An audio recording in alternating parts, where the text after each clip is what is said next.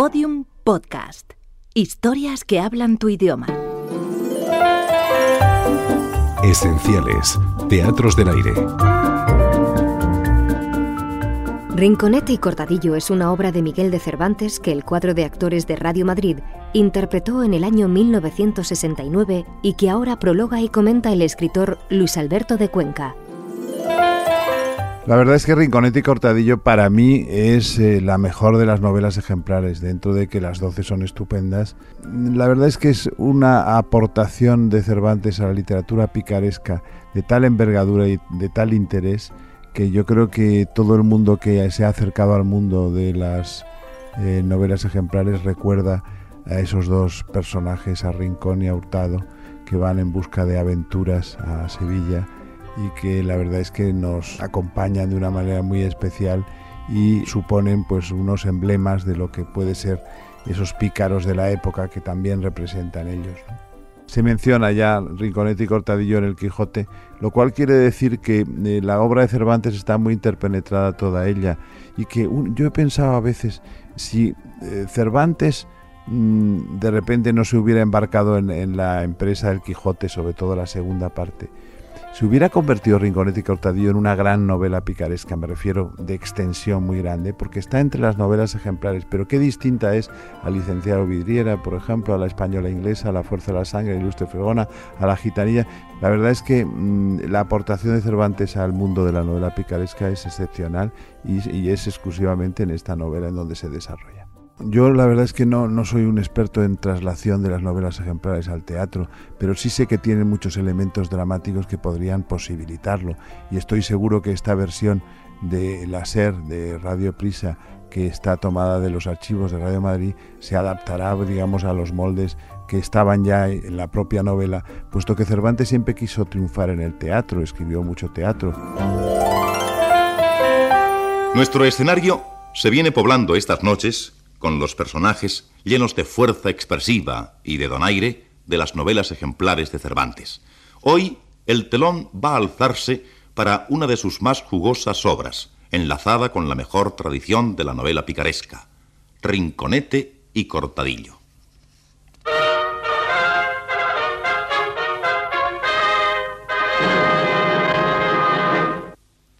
Hoy Rinconete y Cortadillo, cuya adaptación para la radio así como el resto de la serie, está realizada por José Fernando Dicenta. Escuchen ustedes, pues, Rinconete y Cortadillo.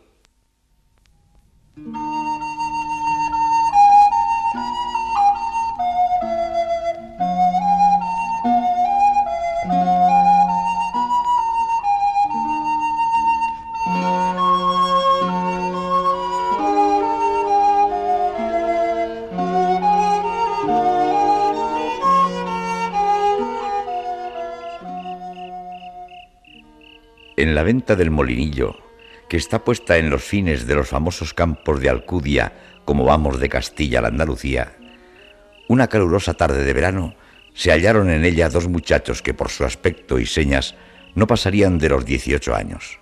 Ambos de muy buena gracia, pero muy descosidos, rotos y maltratados, que quemados estaban por el sol, tenían las uñas caireladas y las manos no muy limpias.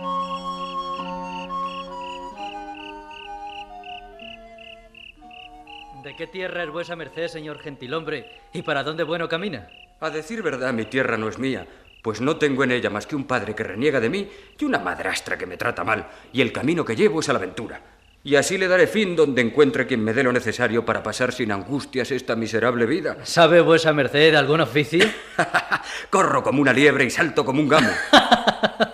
si yo no me engaño y el ojo no me miente, otras gracias secretas tiene vuesa merced que no las quiere manifestar. En lo cierto estáis, pero no son para decirlas en público, como vuesa merced ha muy bien apuntado. Imagino que no sin misterio nos ha juntado aquí la suerte, y pienso que habemos de ser, desde hasta el último día de nuestra vida, verdaderos amigos.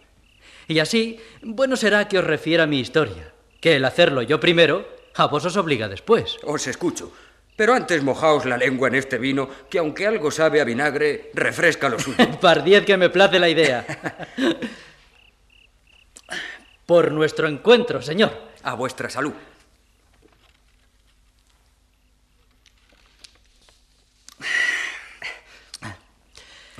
Yo, señor Hidalgo, soy natural de la Fuenfrida, lugar conocido y famoso por los ilustres pasajeros que por él de continuo pasan. Mi nombre es Pedro del Rincón, y hasta hace unos meses acompañaba a mi padre, que es ministro de la Santa Cruzada. Quiero decir que vende bulas. Pero pudo más en mí la afición a los dineros que el cariño paterno. Y así, cuando tuve ocasión, me abracé a un buen talego y di conmigo y con él el Madrid, donde con las comodidades que allí de ordinario se ofrecen, en pocos días saqué las entrañas al talego que os digo y lo dejé con más dobleces que un pañizuelo de desposado. ¡Chusco lance! Vino el que tenía a cargo el dinero tras de mí. Me prendieron. Tuve poco favor, aunque viendo a aquellos señores mi poca edad, se contentaron con mosquearme las espaldas y con que saliese desterrado por cuatro años de la corte. Me encogí de hombros. Sufrí con paciencia la tunda y el mosqueo y aquí vine a parar en la primera jornada de destierro. Eh, ciertamente que vuestra historia es famosa, eh, pero decidme, ¿quién os ayudó a llegar a esta venta del demonio? Estos naipes. Con ellos he ganado mi vida por los mesones que hay desde Madrid aquí jugando a la 21. Y aunque vuesa merced los vea tan astrosos y maltratados, usan de una maravillosa virtud con quien los entiende. Ni una sola vez falla el as. Y quien es versado en este juego lleva siempre la ventaja de saber que su primera carta es el as, lo que puede servirle de un punto y de once. Y con esa certeza el dinero se queda en casa. Por Dios que no sería honrado responder con el silencio a quien tan desenfadadamente habla. Y el haberme dado cuenta de vuestra vida me obliga a que yo no se encubra la mía. Os lo agradezco mucho. Pero antes de pasar adelante, demos un tiento a la bota, que este calor desmadejado me tiene. Digo que soy de vuestro mismo parecer. Pues aquí la tenéis. Apretujadla fuerte y que buen provecho os haga.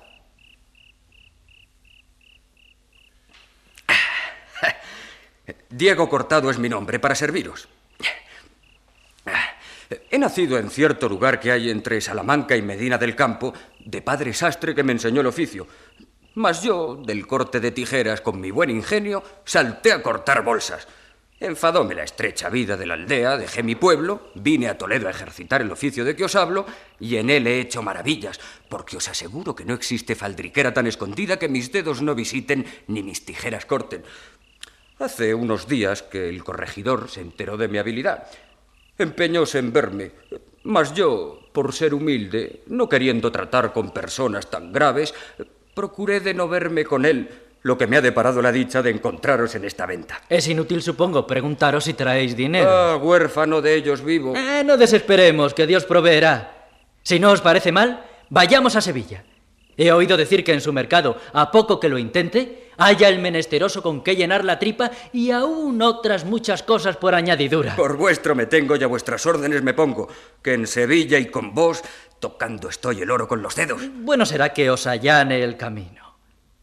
Poned atención y no perdáis de vista las cartas, que ellas os mostrarán tantos prodigios que os habéis de hacer cruces.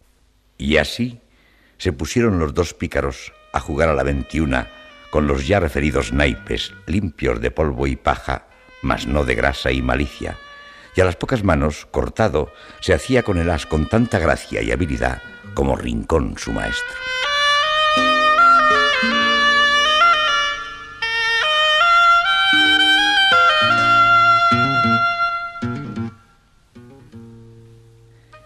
Llegado que hubieron los dos amigos a la ciudad del Guadalquivir, admiróles la grandeza y suntuosidad de su mayor iglesia y la mucha gente que poblaba las riberas del río, que era tiempo de cargazón de flota, y había en él seis galeras cuya vista les hizo suspirar y aún temer el día que sus culpas los habían de traer a morar en ellas de por vida. Mas pronto la necesidad espantó sus tristes pensamientos.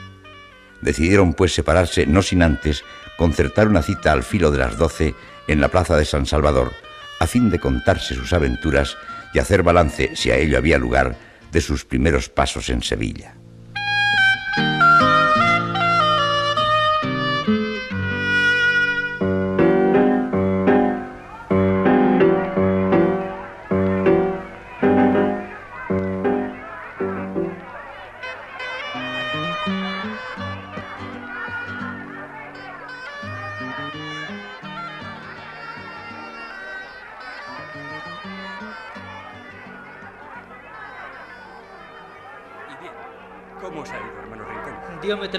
Un soldado por cargar unas vituallas hasta la casa de su enamorada.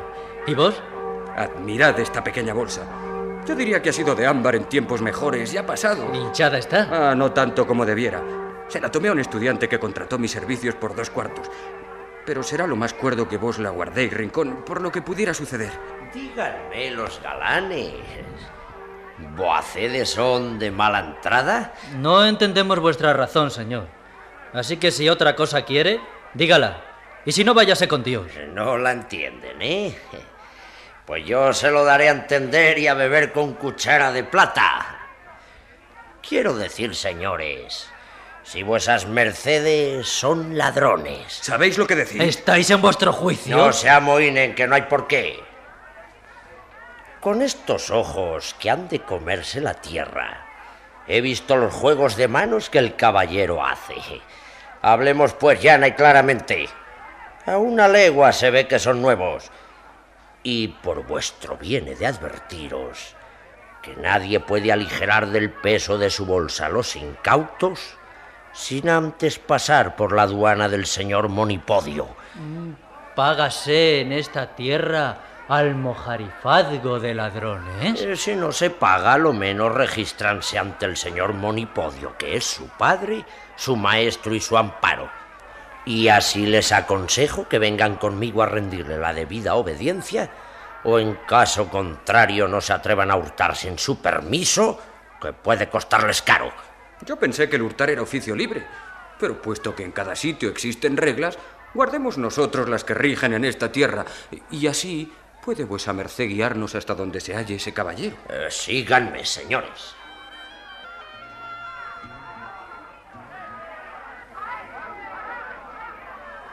¿Es vuesa merced por ventura ladrón?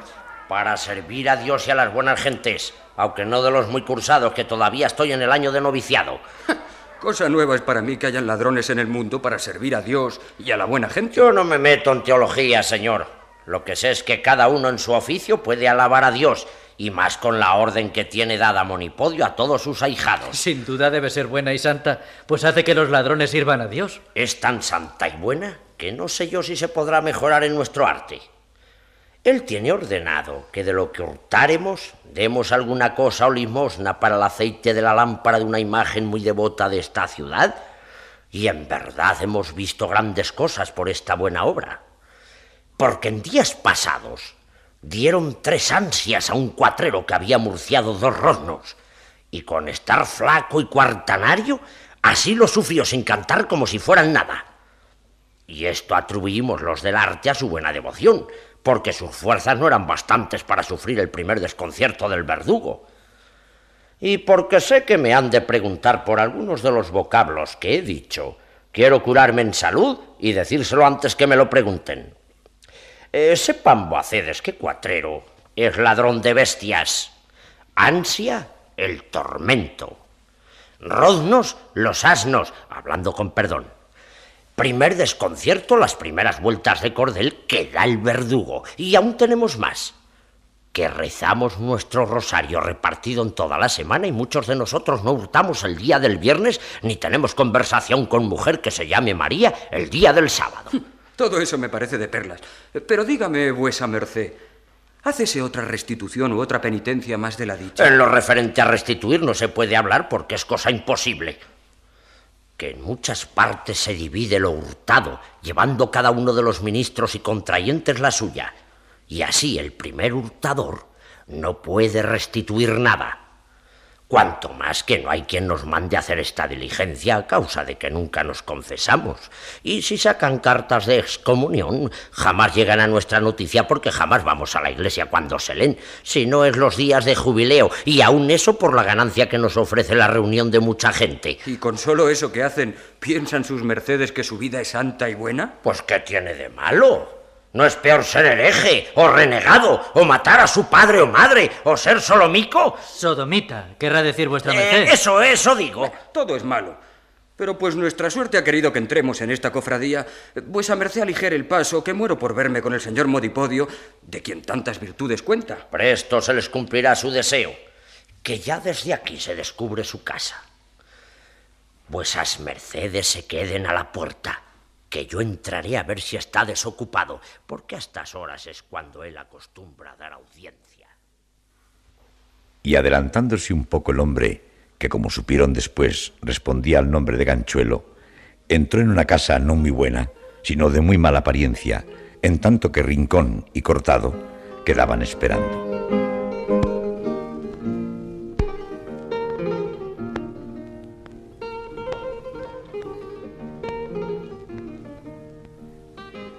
De allí a poco tiempo salió Ganchuelo. Los llamó y ellos entraron a un pequeño patio enladrillado que de puro limpio parecía que vertía carmín de lo más fino. A un lado había un banco de tres pies y al otro un cántaro desbocado con un jarrillo encima no menos falto que el cántaro. Sobre el suelo una estera de Enea y en el medio un tiesto que en Sevilla llaman maceta de albahaca.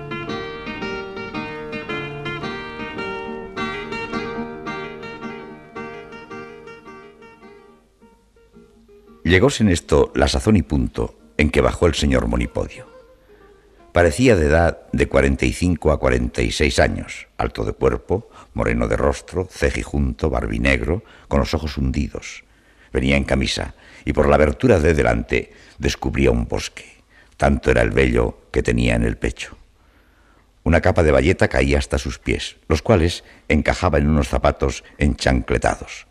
Cubríanle las piernas unos zaragüelles de lienzo muy anchos y largos hasta los tobillos, y el sombrero era de los de la hampa, campanudo de copa y tendido de falda. Atravesábale un tahalí por espalda y pecho, del que colgaba una espada ancha y corta. Las manos eran pelosas, los dedos gruesos y las uñas hembras y remachadas. Las piernas no se le parecían, pero los pies eran descomunales de grandes y juanetudos. Estos son los dos Buenos mancebos que a vuesa merced dije, mi señor Monipodio. Vuesa merced los examine y verá cómo son dignos de entrar en nuestra congregación. Eso haré yo de muy buena gana. Permítanme, caballeros. ¿Tendrían la amabilidad de decirme sus ejercicios, sus patrias y sus padres? El ejercicio ya está dicho, pues venimos ante vuesa merced. La patria no me parece de mucha importancia decirla, ni los padres tampoco. Pues no ha de servir la información para recibir un hábito honroso. Estáis en lo cierto, hijo mío. Y es cosa muy acertada encubrir todo eso que decís. Porque si la suerte no corriere como debe, no está bien que quede escrito fulano, hijo de fulano, vecino de tal parte, tal día le arrocaron o le azotaron, u otra cosa semejante, que por lo menos suena mal a los buenos oídos. Y así torno a decir que es provechoso callar la patria, encubrir los padres y mudar los propios nombres, aunque para entre nosotros no ha de haber nada encubierto. Decidme, pues, ¿cómo os llamáis? Yo Pedro Rincón. Y yo Diego Cortado. Pues de aquí en adelante quiero, y es mi voluntad, que vos, Rincón, os llaméis Rinconete, y vos, Cortado, Cortadillo que son nombres que asientan como de molde a vuestra edad y a nuestras ordenanzas. Ven acá, ganchuelo. Decís, señor. ¿Están los vigilantes en sus puestos? Están, señor. Tres centinelas rodean la casa y no hay que temer que nos cojan de sobresalto. Volviendo, pues, a nuestro propósito, quisiera saber, hijos, vuestras habilidades para daros el oficio y ejercicio conforme a vuestra inclinación. Yo Sé un poquito de floreo de vilán. Entiéndeseme el retén. Tengo buena vista para el humillo. Juego bien de la sola, de las cuatro y de las ocho. No se me va por pies el raspadillo, berrugueta y el colmillo. Entróme por la boca del lobo como por mi casa, y atreveríame a hacer un tercio de chanza mejor que un tercio de Nápoles, y a dar un astillazo al más pintado mejor que dos reales prestados. Principios son.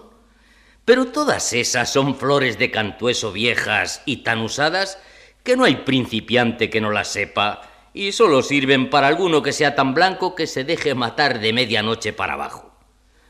Pero andará el tiempo y vernos hemos, que asentando sobre ese fundamento media docena de lecciones, yo espero en Dios que habéis de salir oficial famoso y aun quizá maestro. Todo sea por servir a vuesa merced y a los señores cofrades. Mm. Y vos, cortadillo, ¿qué sabéis? Yo...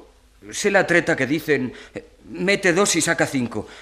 Y también tentar una faldriquera con mucha puntualidad y destreza. No os aflijáis, hijo, que a puerto y escuela habéis llegado, donde ni os anegaréis ni dejaréis de salir muy bien aprovechado en todo aquello que más os conviniere. Y del ánimo, ¿cómo os va, hijos? ¿Cómo nos ha de ir? Ánimo tenemos para acometer cualquier empresa de las que tocaren a nuestro arte y ejercicio. Quisiera yo que no os faltase para sufrir, si fuera menester, media docena de ansias sin desplegar los labios y sin decir esta boca es mía. Ya sabemos, señor Monipodio, lo que quiere decir ansias, y para todo tenemos ánimo. Porque no somos tan ignorantes eh, que no se nos alcance que lo que dice la lengua paga la gorja. Y harta merced le hace el cielo al hombre atrevido por no darle otro título que le deja en su lengua su vida o su muerte. Como si tuviese más letras un no que un sí. No es menester decir más que esa sola razón me convence, me obliga, me persuade y me fuerza que desde luego asentéis por cofrades mayores y que se os sobrelleve el año del noviciado. Entrad pues en esa sala y presentaos a vuestros compañeros y amigos que desde hoy yo os ruego y os mando que toméis por hermanos. Señor Monipodio. ¿Qué hay? El alguacil de los vagabundos que viene encaminado a la casa, pero no trae consigo gurullada. Nadie se alborote que es amigo y nunca viene por nuestro daño.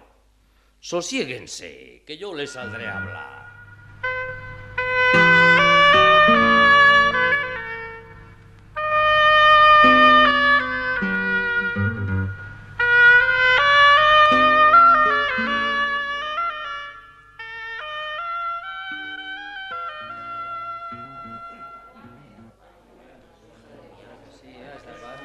Permítanme un poco de atención, hijos. ¿A quién le cupo hoy la plaza de San Salvador? A mí. Pues cómo no se me ha manifestado una bolsilla de ámbar que esta mañana en aquel paraje dio al traste con quince escudos de oro y dos reales de a dos y no sé cuántos cuartos. Verdad es que hoy faltó esa bolsa pero yo no la he tomado ni sé de ninguno que lo hiciera. No hay levas conmigo. La bolsa ha de parecer porque la pide el alguacil, que es amigo, y nos hace mil favores al año. Os juro, señor, que no sé de qué habláis. Nadie se burle con quebrantar la más mínima cosa de nuestra orden, que le costará la vida. Manifiéstese la cica. Y si se encubre por no pagar los derechos, yo le daré enteramente de lo que le toca y pondré lo demás de mi peculio.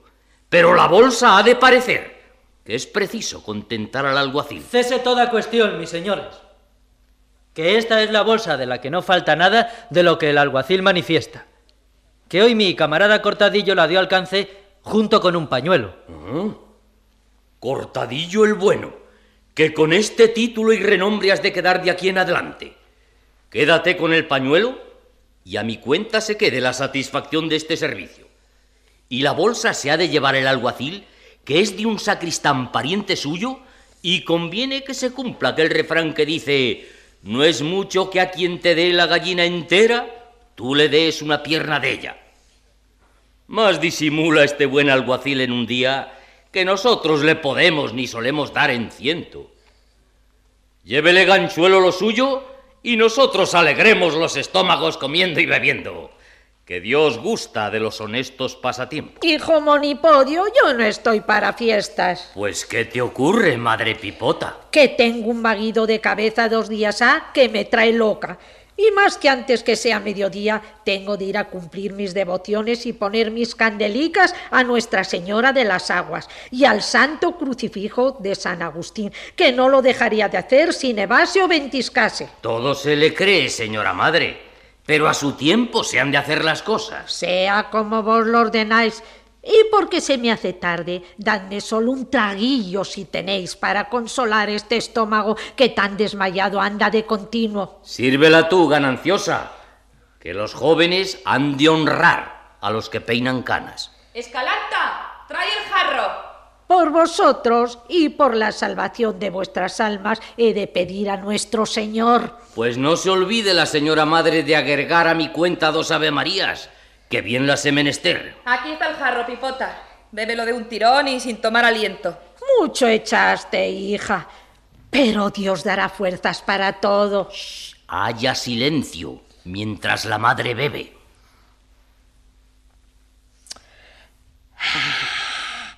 De Guadalcanales, y aún tiene un esno es de yeso el señorico. Dios te consuele, hija, que así me has consolado.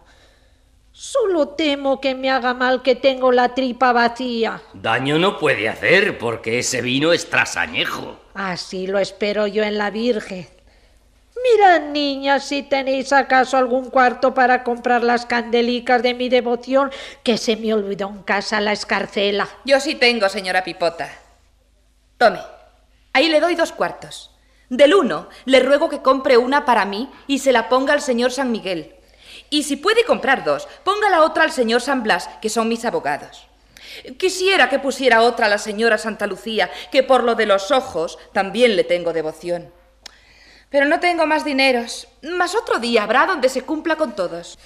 Muy bien harás, hija. Y mira, no seas miserable, que es de mucha importancia llevar la persona las candelas delante de sí antes que se muera y no aguardar a que las pongan los herederos. Bien dice la madre. Holgaos, hijos, que tenéis tiempo, que vendrá la vejez y lloraréis en ella los ratos que perdisteis en la mocedad, como yo los lloré y encomendadme a Dios en vuestras oraciones, que yo voy a hacer lo mismo por mí y por vosotros, porque Él nos libre y conserve nuestro trato peligrosos y sobresaltos de justicia. Señor Monipodio, Di lo que se te ofrece, ganchuelo. que aquí viene Juliana la cariarta toda desgreñada y llorosa, que parece haberle sucedido algún desastre. La justicia de Dios y del rey venga sobre aquel ladrón de escuellacaras, sobre aquel cobarde bajamanero, sobre ese pícaro lendroso que le he quitado más veces de la horca que tiene pelos en las barbas. Desdichada de mí. Mirad por quién he perdido y gastado mi mocedad y, y la flor de mis años, sino por un bellaco desalmado. Sosiégate, cariarta, que aquí estoy yo para hacerte justicia. Cuéntame tu agravio, que más tardarás tú en contarlo que yo en vengarte.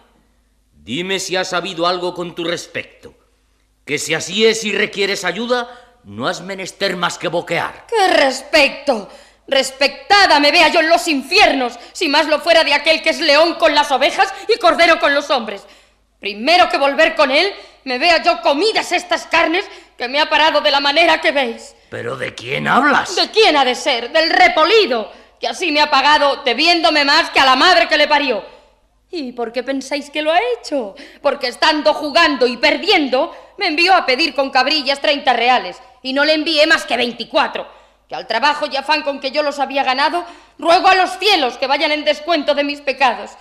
Y en pago de esta cortesía y buena obra, creyendo él que yo les isaba algo de la cuenta, que él allá en su imaginación había hecho de lo que yo podía tener, esta mañana me sacó al campo detrás de la huerta del rey y allí entre unos olivares me desnudó y con la pretina, sin excusar ni recoger los hierros, que en malos grillos y hierros le vea yo, me dio tantos azotes que me dejó por muerta, de la cual verdadera historia son tan buenos testigos estos cardenales que miráis.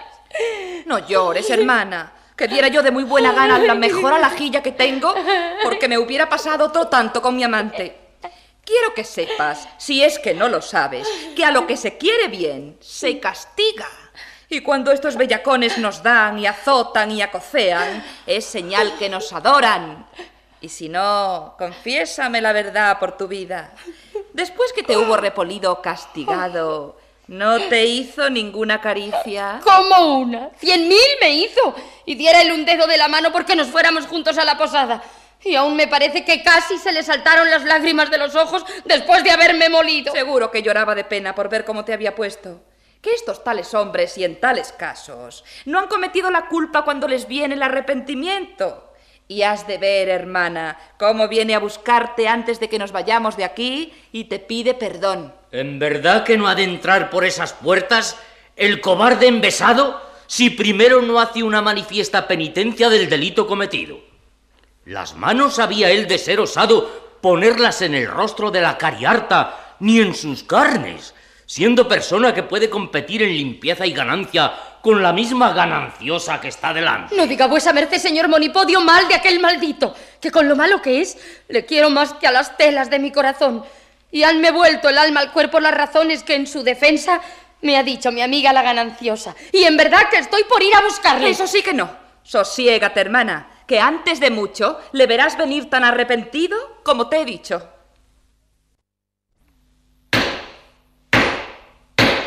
¿Quién va?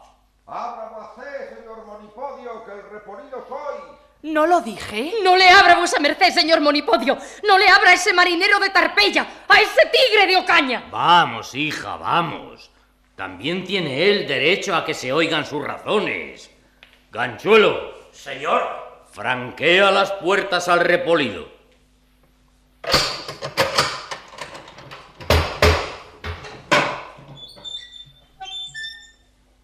¿Dónde está la carillarta? A ese gesto de Portmás, a ese verdugo de inocentes, asombrador de palomas duendas. No hayas más, enojada mía, sosiégate por tu vida, así te veas casada. ¿Casada yo, Malino? Mira en qué tecla toca. Ya quisieras tú que lo fuera contigo, pero antes que contigo, con la muerte. ¿Me oyes? ¡Eh, boba! Acabemos ya, que es tarde. Y mire, no se ensanche por verme hablar tan manso y venir tan retido. Porque vive el dador si se me sube la cólera al campanario, que sea peor la recaída que la caída. Humíllese y humillémonos todos, y no demos de comer al diablo. ¿Y aún de cenar le daría yo? Porque te llevase donde nunca más mis ojos te viesen. Por Dios que voy oliendo, señora Trinquete, que lo tengo de echar todo a doce, aunque nunca se venda. ¡Basta! Que en mi presencia no ha de haber demasías. La cariarta callará no por amenazas, sino porque yo se lo ruego. Que las riñas entre los que bien se quieren son causa de mayor gusto cuando se hacen las paces. Ven acá, hija Juliana, que yo haré que el repolido te pida perdón de rodillas. Si esto ha de ir por vía de rendimiento que huela a menoscabo de la persona, no me rendiré a un ejército formado de seguízaros. Mas si es por vía de que la cariarta gusta de ello, no digo yo hincarme de rodillas, un, clavo me hincaré en la frente.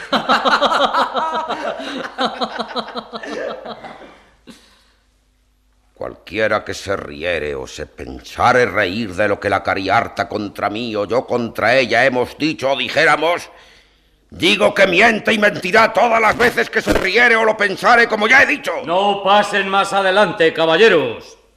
Cesen aquí las palabras mayores y desháganse entre los dientes. Y pues las que se han dicho no llegan a la cintura, nadie las tome por sí. Bien seguro estamos que no se dijeron ni dirán semejantes monitorios por nosotros. Que en caso contrario, en manos está el pandero que lo saben bien tañer. También tengo yo acá pandero, señor. Y también si fuera menester sé tocar los cascabeles. Y ya he dicho que el que se huelga miente. Y que en otra cosa pensare, sígame, que con un palmo de espada menos hará el hombre que sea lo dicho, dicho. Ténganle, por Dios, que hará una de las suyas. ¿No ven que está enojado y es un Judas Macarelo en eso de la valentía? Vuelve acá, valentón del mundo y de mis ojos. Haya paz, señores. Yo lo ruego. Háyala por mí. Pero nunca los amigos han de dar enojo a los amigos ni hacer burla de los amigos. Y más cuando ven que se enojan los amigos. No hay aquí amigo que quiera enojar ni hacer burla de otro amigo. Y pues todos somos amigos, dense las manos los amigos. Vuesas mercedes han hablado como buenos amigos y como tales amigos se den las manos los amigos. Pardiez que esa no es la voz del cuclillo. Guarda silencio, rinconete. Señales de un centinela y anuncia que alguien extraño se aproxima. Pongan mano a las espadas y ténganlas preparadas. Ganchuelo. Señor. ¿Oíste? Como los ángeles, señor. ¿A alguien ves, hijo? Un caballero es, vestido como se suele decir, de barrio. ¿Solo? Solo. Déjesele entrar, que si con malas intenciones viniere, de aquí saldrá escarmentado.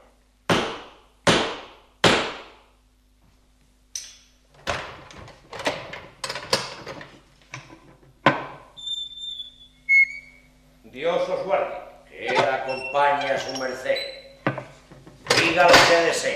Ver al señor Monipodio. Aquí estoy para serviros, señor. Pasad y adelante. Si hubiera sabido que erais vos, no habría mandado tomar tantas precauciones que no eran necesarias. Ahorremos las palabras, Monipodio. Quiero saber por qué se ha cumplido tan mal el encargo que os había hecho. Nada sé aún del asunto, señor. Pero aquí está el oficial a cuyo cargo puse su negocio. ¿Queréis explicaros, Repolido, cómo habéis resuelto la cuchillada de A14 que se os encomendó? ¿Os referís a la que correspondía al mercader de la encrucijada? A la misma. Pues lo que en eso pasa es que yo le esperé anoche a las puertas del mesón en el que vive y él llegó antes del toque de oración. Lleguéme cerca de él, marquéle el rostro con la vista y vi que le tenía tan pequeño que era imposible de toda imposibilidad que cupiera en él una cuchillada de 14 puntos. Y hallándome imposibilitado de poder cumplir lo prometido y de hacer lo que llevaba en mi destrucción. Instrucción, quiere decir vuesa merced. Sí, pues eso quiero decir. Digo que, viendo que en la estrecheza y poca cantidad de aquel rostro no cabían los puntos propuestos, porque no fuese mi ida en balde, di la cuchillada a un lacayo suyo que a buen seguro que le pueden poner por mayor de marca. Más quisiera que se le hubiese dado al amo una de a siete que al criado la de a catorce. Conmigo no se ha cumplido como era de razón, pero no importa. Poca mella me harán los treinta ducados que dejé como señal. Beso a vuesas mercedes las manos. Boacé se detenga y cumpla su palabra, pues nosotros hemos cumplido la nuestra con mucha honra y mucha ventaja. Veinte ducados faltan y no ha de salir de aquí Boacé sin darlos o prendas que lo valgan. Dar la cuchillada al mozo, habiéndose vedar al amo. ¿A eso llama vuesa merced cumplir la palabra? La cuenta es clara, señor. Acuérdese de aquel refrán que dice, quien bien quiere a Beltrán, bien quiere a su can. ¿Y ese dicho qué tiene que ver con nuestro asunto? Queda lo mismo decir, quien mal quiere a Beltrán, mal quiere a su can. Y así, Beltrán en este caso es el mercader. Boacé le quiere mal. Su lacayo es su can, y dando al can se da a Beltrán, y la deuda queda saldada y trae aparejada la ejecución. Por eso no hay más sino pagar luego sin apercibimiento de remate. De la boca me quitaste, cortadillo amigo, todo cuanto aquí has dicho. Y así Boacé Galán no se meta en puntillos con sus servidores y amigos, sino tome mi consejo y pague luego lo trabajado. Y si fuere servido que se le dé otra cuchillada al amo, de la cantidad que pueda llevar en su rostro, haga cuenta que ya se la están curando. Cuando eso sea, de muy entera voluntad y gana pagaré la una y la otra por entero. No lo dude, que el repolido se la dará pintiparada, de manera que parezca que allí se le nació. Pues con esa seguridad y promesa, recíbase esta cadena de oro, emprenda de los veinte ducados atrasados y de cuarenta que ofrezco por la venidera cuchillada. Pesa mil reales y podría ser que se quedase rematada porque traigo entre ojos que serán menester otros catorce puntos antes de mucho. Quedad con Dios, caballeros. Que Él os acompañe. Ganchuelo, abre las puertas.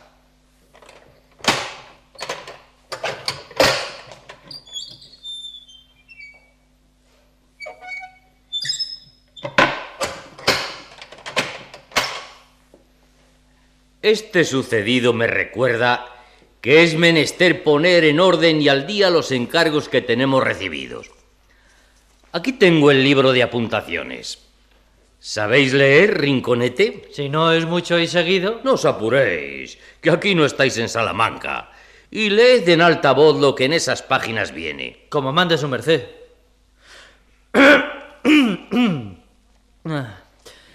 Memorias de las cuchilladas que se han de dar de la presente semana. Una al mercader de la encrucijada. Vale 50 escudos. Están recibidos 30 a buena cuenta.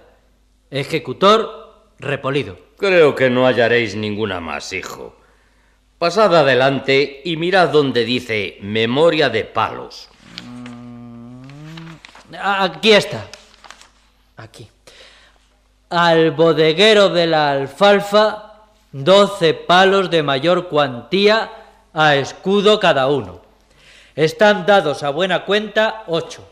El término seis días. Ejecutor, ganchuelo. Bien podía borrarse esa partida, porque esta noche pienso acabar con ella. Muy bien. ¿Hay más, hijo? Sí. Otra anotación que dice así. Al sastre Corcovado, que por mal nombre se llama el Silguero, seis palos de mayor cuantía, a petición de la dama que dejó una gargantilla. Ejecutor el desmochado. Maravillado estoy como todavía está esa partida sin cumplir. Sin duda alguna debe estar mal dispuesto el desmochado, pues son dos días pasados del término y no ha dado puntada en esta obra. Eh, Yo lo topé ayer y me dijo que por haber estado retirado por enfermo el corcovado no había podido cumplir el encargo. Ahora me lo explico. Porque tengo por tan buen oficial al desmochado que si no fuera por tan justo impedimento, ya él hubiera dado al cabo con mayores empresas. ¿Hay algo más pendiente? No, señor. Pues pasad adelante y mirad donde dice Memorial de Agravios Comunes. Aquí. Memorial de agravios comunes. Conviene a saber. Redomazos, untos de mierda, clavazón de sanbenitos y cuernos, matracas, espantos, alborotos y cuchilladas fingidas, publicación de nivelos. ¿Qué dice más abajo? Dice... Unto de mierda en la casa... No se lea la casa, que ya yo sé dónde es. Yo soy el ejecutor de esa niñería, y están dados a buena cuenta cuatro escudos y el principal son ocho. Así es la verdad, que todo eso está aquí escrito. Y aún más abajo dice clavazón de cuernos. Tampoco se lea la casa, ni a dónde. Que basta que se les haga el agravio sin que se diga en público, que es gran cargo de conciencia. A lo menos más querría yo clavar cien cuernos y otros tantos sanbenitos, como se me pagase mi trabajo, que decillo una sola vez, aunque fuese a la madre que me parió. El ejecutor de esto, según pone aquí, es el narigueta. Ya está eso hecho y pagado. Mirad si hay más, que si mal no me acuerdo, ha de haber ahí un espanto de veinte escudos. Está dada la mitad y el ejecutor es la comunidad toda, y el término el mes en que estamos. Habrá que cumplirlo al pie de la letra sin que falte una tilde y será una de las mejores cosas que hayan sucedido en esta ciudad de muchos tiempos a esta parte. Dadme el libro, mancebo, que yo sé que no hay más y sé también que anda muy flaco el oficio. Pero tras este tiempo vendrá otro y habrá que hacer más de lo que quisiéramos. Que no se mueve la hoja del árbol sin la voluntad de Dios y no hemos de hacer nosotros que se vengue nadie por fuerza. Cuanto más que cada uno en su casa suele ser valiente y no quiere pagar las hechuras de la obra que él se puede hacer por sus manos. Así es. Y mire vuesa merced, señor Monipodio, lo que nos ordena y manda, que se va haciendo tarde y va entrando el calor maje de paso. Lo que se ha de hacer es que todos se vayan a sus puestos y nadie se mude hasta el domingo, que nos juntaremos en este mismo lugar y se repartirá todo lo que hubiere caído sin agraviar a nadie. A Rinconete el Bueno y a Cortadillo se les da por distrito hasta el domingo desde la Torre del Oro, por de fuera de la ciudad, hasta el postigo del Alcázar, donde se puede trabajar a sentadillas con sus flores. Que yo he visto a otros de menos habilidad que ellos salir cada día con más de veinte reales en menudos, amén de la plata, con una baraja sola, y esa con cuatro naipes menos. Os llevará a ese distrito el ganchoso, y aunque os extendáis hasta San Sebastián y San Telmo, importa poco, puesto que es de justicia que nadie se entre en pertenencia de nadie. Santa María, que ya se me olvidaba. ¿Eh? ¿Qué sé yo, madre pipota? Que topé en gradas al ovillo, al de...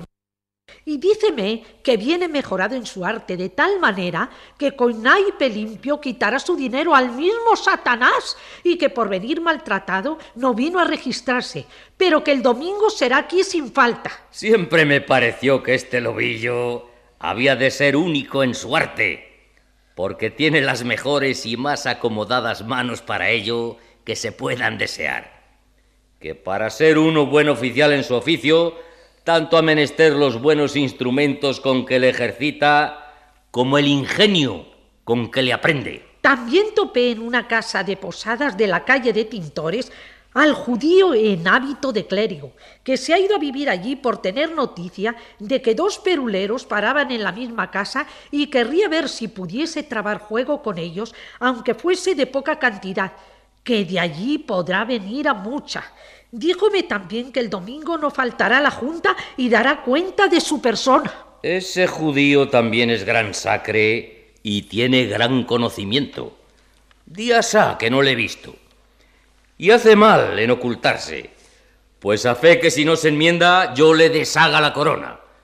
Que no tiene más órdenes el ladrón que las tiene el turco, ni sabe más latín que mi madre. ¿Hay más de nuevo? No, a lo menos que yo sepa. Pues sea enhorabuena. Boacedes, repártanse estos 40 reales y el domingo no falte nadie.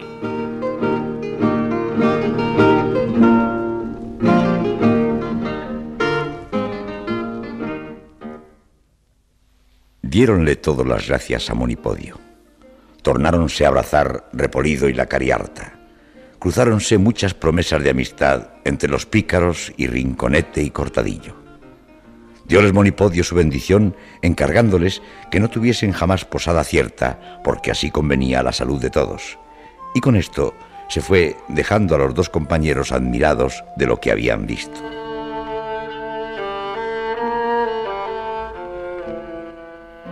Admirábase Rinconete de la seguridad y confianza que tenían aquellas gentes de la AMPA de ir al cielo con tal de no faltar a sus devociones, estando tan llenos de hurtos, de homicidios y de ofensas a Dios. Reíase cortadillo de la pipota, encubridora de aquellos granujas, y grandísima Celestina, que ponía candelillas de cera a las imágenes y con ello pensaba entrar en el paraíso calzada y vestida.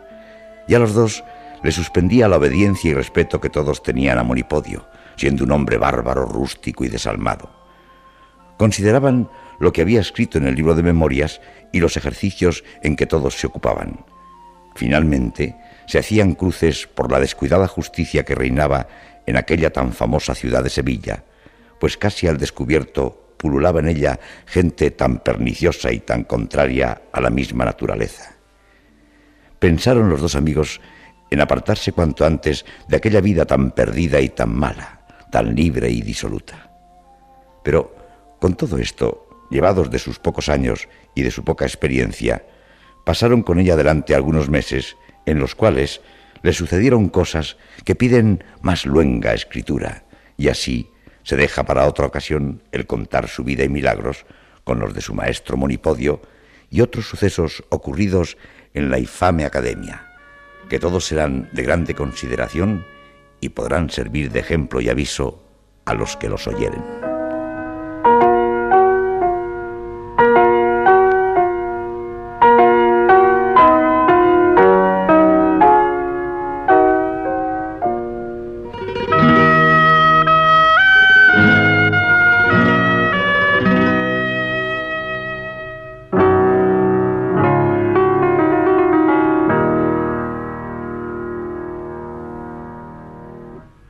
Escucharon ustedes Rinconete y Cortadillo. Fue interpretado con arreglo al siguiente reparto por orden de intervención. Rinconete, Alfonso Gallardo. Cortadillo, Manuel García. Ganchuelo, Manuel Lorenzo. Monipodio, Luis Durán. Pipota, Pilar Respau. La Gananciosa, María Romero. La Cariarta, Matilde Conesa. Repolido, Fernando Dicenta. Un caballero, Julio Varela, actuando Teófilo Martínez como narrador de la serie. Efectos especiales Esteban Cavadas. Montaje musical Enrique Aroca. Director Vicente Mullor.